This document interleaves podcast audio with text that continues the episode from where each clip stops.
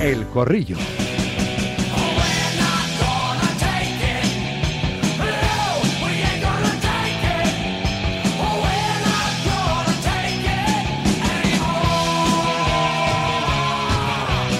Hoy bastante más tarde de lo habitual, pero vamos a tener nuestro corrillo, por supuesto que sí. Empiezo ya saludando primero a Vanessa de Lucio. Hola Vanessa, ¿qué tal? ¿Cómo estás?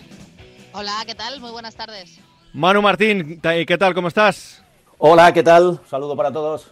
Y estamos todavía pendientes de que entre Joan Prats. Eh, ahora vamos a empezar analizando eh, la situación del Fútbol Club Barcelona, así que qué mejor que escuchar a Deco y Xavi para poner en contexto a nuestros oyentes. Las convocatorias es el tema del míster. Nosotros no hemos consensuado nada. Es un tema que entre todos se habló por un tema de gestión de, de vuelos, de esfuerzo, todo esto. Hay una serie de cosas que tiene que conjurarse, ¿no? Entonces, estamos todos bien, no hay que preocuparse. ¿Es consensuada o no es consensuada? Sí, amb Deco i amb el president. Sistema en comunicació permanent. Y la última decisión en cuanto a la lista es meva, está claro. Ahora sí, Joan Prats, eh, Radio Marca Barcelona. ¿Qué tal? ¿Cómo estás? ¿Qué tal? Muy buenas. ¿Cómo estáis todos? Bueno, pues escuchando primero a Deco y a Xavi para arrancar este corrillo, yo creo, Vanessa, empieza por ti, que es evidente que Xavi ha salido mal parado de los últimos acontecimientos y si el director deportivo te deja vendido así, algo está fallando ahí dentro. Bueno, sí, yo creo que ha sido, ha sido una semana muy rara, ¿no? Con muchas turbulencias, con muchos mensajes cruzados que no acaban de estar muy claros y no ha sido una semana fácil, eso es indudable. El partido de anoche era un partido un poco trampa, lo decía Clemente esta mañana, creo, con, con Varela, eh, porque es el típico partido al que tú llegas, eh, bueno, ya clasificado, con las cosas eh, hechas en Champions, ante un rival eminentemente menor y, bueno, mm, pues, pues, pues con, con, todo lo que ha generado la semana y además con el ánimo un poquito bajo de manera entendible después de perder ante el Girona, te dan esa sorpresa que que no viene nada bien a la dinámica del equipo, ¿no? No, no, ayuda y no favorece y lógicamente las miradas, pues eh, como pasa siempre en el fútbol, por otra parte, se giran al entrenador. Eh, claramente el Barça está en una racha mala, está en un pequeño bache y vamos a ver eh, cómo salen de ahí, ¿no? Para, para superarla. Esto muchas veces pasa durante las temporadas y no significa que tenga que haber medidas más drásticas, al menos de momento. Lo que sí que es verdad es que hay que ver qué pasa en las próximas semanas. Joan, tú que puedes eh, palpar las sensaciones allí desde Barcelona, el eh, día viene calentito. Sí, llevamos un día con contrainformaciones durante toda la, jornada. Eh, yo creo que esto se puede decir que se podía, se podía ver venir. es cierto que al final han ido pasando las, las semanas y, el barco no ha acabado en ningún momento de estar estable en alta mar, este barco llamado Fútbol Club Barcelona a lo largo de la, de la temporada. Es verdad que yo creo que está faltando liderazgo eh, por parte de Xavi. Todo lo que ha pasado en las últimas horas creo que se tiene que saber leer entre líneas lo que está sucediendo. No sé, yo creo que entiendo eh, que evidentemente pues el, club eh, esté jugando ahora a negar la evidencia, bajo mi punto de vista, de lo sucedido en las últimas horas, pero creo que, que Xavi está perdiendo credibilidad, está perdiendo autoridad, algo que es mucho más grave y sobre todo Creo que hay una falta de liderazgo por parte de su parte importante, algo que tampoco lo critico desde una, desde una parte de sencillez, porque yo creo que es difícil ¿no? encontrarse en una situación como, como lo que se ha encontrado Xavi en las últimas horas, donde yo particularmente creo que, que bueno, si no lo están vendiendo, se acerca mucho a ello, ¿no? Yo creo que todo lo que pasa ayer con, con Deco es, eh, es de una gravedad importante. Eh, ahora ya hay aquí diferentes informaciones en Barcelona, ¿no? Que hablan de que Xavi se sintió ayer muy vendido por, por Deco por esas declaraciones previas, cuando todo el mundo tenía clarísimamente ¿no? lo que había resaltado Xavi en la previa del, del partido. Eh, después hay acciones con, con, los jugadores que tampoco se entienden. No, aquí hay algo que nos hemos perdido respecto al ambiente del vestuario. No se entiende la actitud de ciertos futbolistas sobre el terreno de juego. Es evidente, como decía Vanessa, ¿no? que por, a lo largo de la temporada tú puedes pasar por diferentes eh, rachas, mejores, peores pero, pero es que esto cada vez va peor, ¿no? Hay preocupación en el seno del club, la, directiva ha hecho una apuesta en su momento, ¿no? Por eh, un triunfalismo, eh, prácticamente haciendo una única apuesta, ¿no? A, la excelencia, a la recuperación de un juego, a la recuperación de una excelencia futbolística en un momento dado.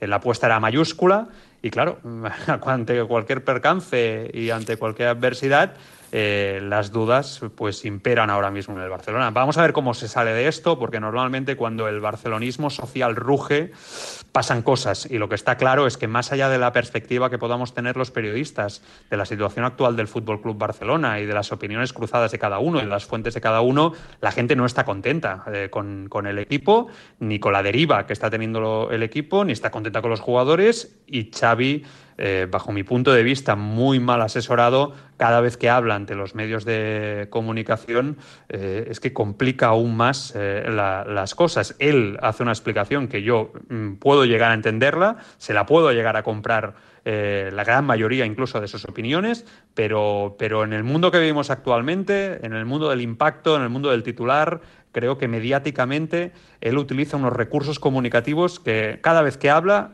sube el pan y se le gira todo en contra. Pero también eh, es verdad, Joan, que es difícil eh, para Xavi, que al final es el portavoz del Barça, ¿no? El que sale cada tres días a hablar con los medios de comunicación, el que tiene que defender a, todos, porque al final no puede ir en contra de Laporta ni de Deco. Eh, Manu, me falta escuchar tu versión sobre lo que hemos visto estos últimos días, estas últimas horas con el Barça. Mira, has empezado diciendo por dónde iba a empezar yo, que era el tema de la comunicación, como decía Joan Prat. es el Barça, ¿eh? Mm. es el club, es la institución la que tiene mala comunicación desde que llegó Joan Laporta. Esto hay que decirlo. Eh, las contradicciones que ahora se le critican mucho al presidente del gobierno español ya empezaron con Joan Laporta. Xavi no estaba preparado porque era un entrenador joven y acabó fichándole. todo empezó con Messi, todo empezó con Messi, sí, sí. y defendía la otra candidatura y por eso no le quería. Pero yo no le daría importancia a la derrota de ayer, el Barça pasa como primero, tampoco le daría excesiva importancia dentro del contexto, y ahora me vais a entender, la derrota del Girona, sino que yo le doy mucha importancia al, a la institución, es decir, entre todos la mataron y ella sola se murió. Es cierto que Xavi mete la pata con sus declaraciones, en muchas ocasiones también con lo que decide en el juego. El otro día cuando decía, este es un equipo en construcción, yo creo que es un equipo en construcción con un entrenador en construcción, que yo lo, mantengo. Es decir, hace cosas buenas porque va mejorando, pero que todavía le queda mucho para ser un gran entrenador a Xavi. Pero es que eh, quien está complicando la situación es el propio club. ¿Cómo puede salir Deco ayer a decir eso? ¿Con qué intención? Es decir, si lo que está echándose es más tierra encima al propio Deco, al propio Barcelona y al propio Xavi, porque eh, yo escuchaba a Joan y a Vanessa y, sí, Deco dejaba vendido a Xavi, pero Xavi es el culpable porque no tiene autoridad. A ver, eh, Deco tiene una posición donde tiene que apaciguar esta situación. Yo no me imagino a, a Butragueño eh, diciendo cualquier barbaridad contra Ancelotti como la que ayer dijo. espera, espera, espera, que solo que, ese, suceso ha ocurrido porque mm, como dice Joan, las informaciones son cruzadas y esta mañana sale otra información de, Tony Juan Martín, si no estoy equivocada, en el diario Sport, negando absolutamente esa conversación y esa bronca y diciendo que lo que hubo es una conversación telefónica cordial en la que simplemente se interesó por el estado de salud de Frenkie de Jong y cuando vio que tenía fiebre, pues le dijo que se recuperara, ¿no?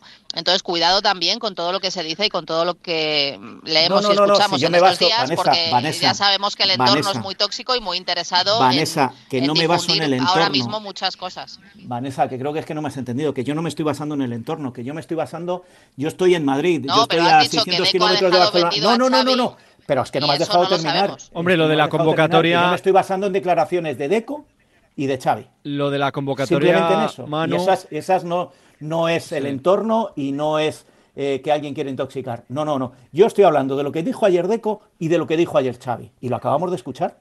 Lo de Entonces, eh, ¿dónde va la comunicación de este club? Sí, lo de la convocatoria resulta llamativo, ¿no? Al final Lewandowski pasa de no estar ni siquiera convocado a ser titular. Algo ahí, no sé, ni quién, ni cómo, ni cuándo le dijo a Xavi que había que cambiar los planes. Él cuenta en la previa que el objetivo era pues que hacían noche allí, que pues así hacían grupos también los titulares a pesar de que no iban a jugar. Eh, algo pasó y es evidente. En, solo lo saben ellos, pero eh, ahí dentro han pasado cosas en las últimas horas. Sí, pero que nos basemos simplemente en las declaraciones. Que no nos basemos en, en, indicios, en comentarios de unos y comentarios de otros. Es que ya en las declaraciones se están echando lo voy a decir con todas las letras, están echando mierda el uno al otro. Y eso, en un club como el Barcelona, no puede pasar públicamente. Que puede pasar en los despachos, pasa en el Barcelona y en cualquier empresa. Pero no puede pasar públicamente. Y eso es lo que hunde todavía más a este Barça, desde mi punto de vista. Estoy a 600 kilómetros y Joan está ahí al lado y sabe lo que está pasando. Yo me baso en hechos objetivos. No puedo hablar de subjetivos porque no los conozco. A la vuelta vamos a hablar, perdona Joan, eh, que tenemos que hacer una paradita. A la vuelta hablamos un poquito del Atlético de Madrid y posteriormente un poquito también del sorteo que nos espera el próximo lunes. El deporte es nuestro. Radio Marca.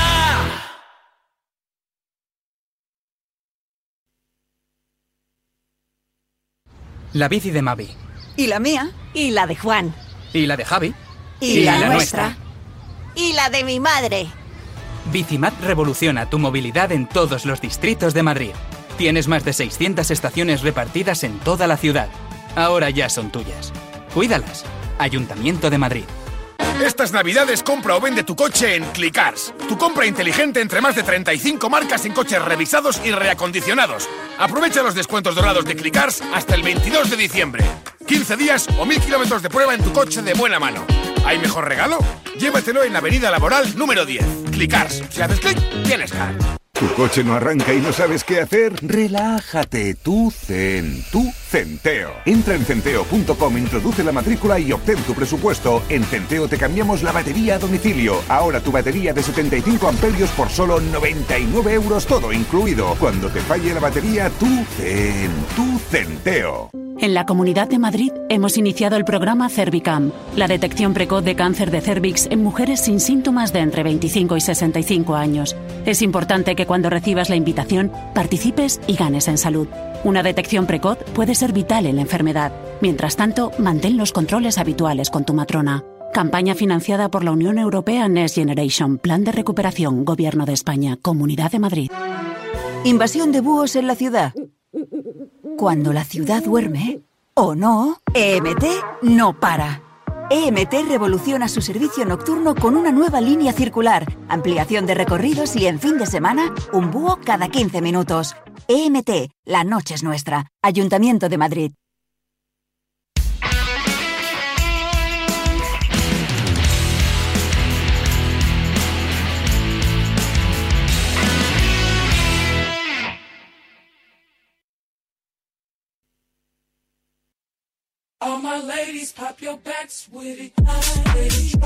¿Os acordáis cuando la bruja mala decía lo de espejito, espejito? ¿Quién es la más hermosa? Pues la más hermosa es la gran exposición de espejos de, de bricolaje y moraleja. Espejos redondos, rectangulares, grandes, pequeños, medianos, con marco dorado, plateado o negro, para que lo veas todo muy clarito. Entra en bricomoraleja.com o ven a la calle Galileo Galilei 14 de Getafe y descubre todas las bricofuertas a tu disposición como los nuevos espejos con LED integrado. ¿A qué esperas? bricomoraleja.com. Vamos a hablar también del Atlético de Madrid, hemos hablado ya del Barça. Ayer Manu, el Atleti, hasta reservando a Coque y Morata de inicio. Grisman solo jugando la primera parte, solventó ese examen contra el Lazio que parecía que no, pero es que evitas a rivales importantes. Y las críticas que se llevó Simeone cuando llegó a la tribuna de prensa en la alineación, ¿eh? Sí, sí. Eso se dice poco, que con el periódico del lunes hablamos muchos, pero con, en la previa, eh, cuando se vio que eh, a, la gente que reservaba, hubo, hubo run run ¿eh? en, tribuna de prensa y entre los aficionados, que me consta ayer en el, en el Metropolitano.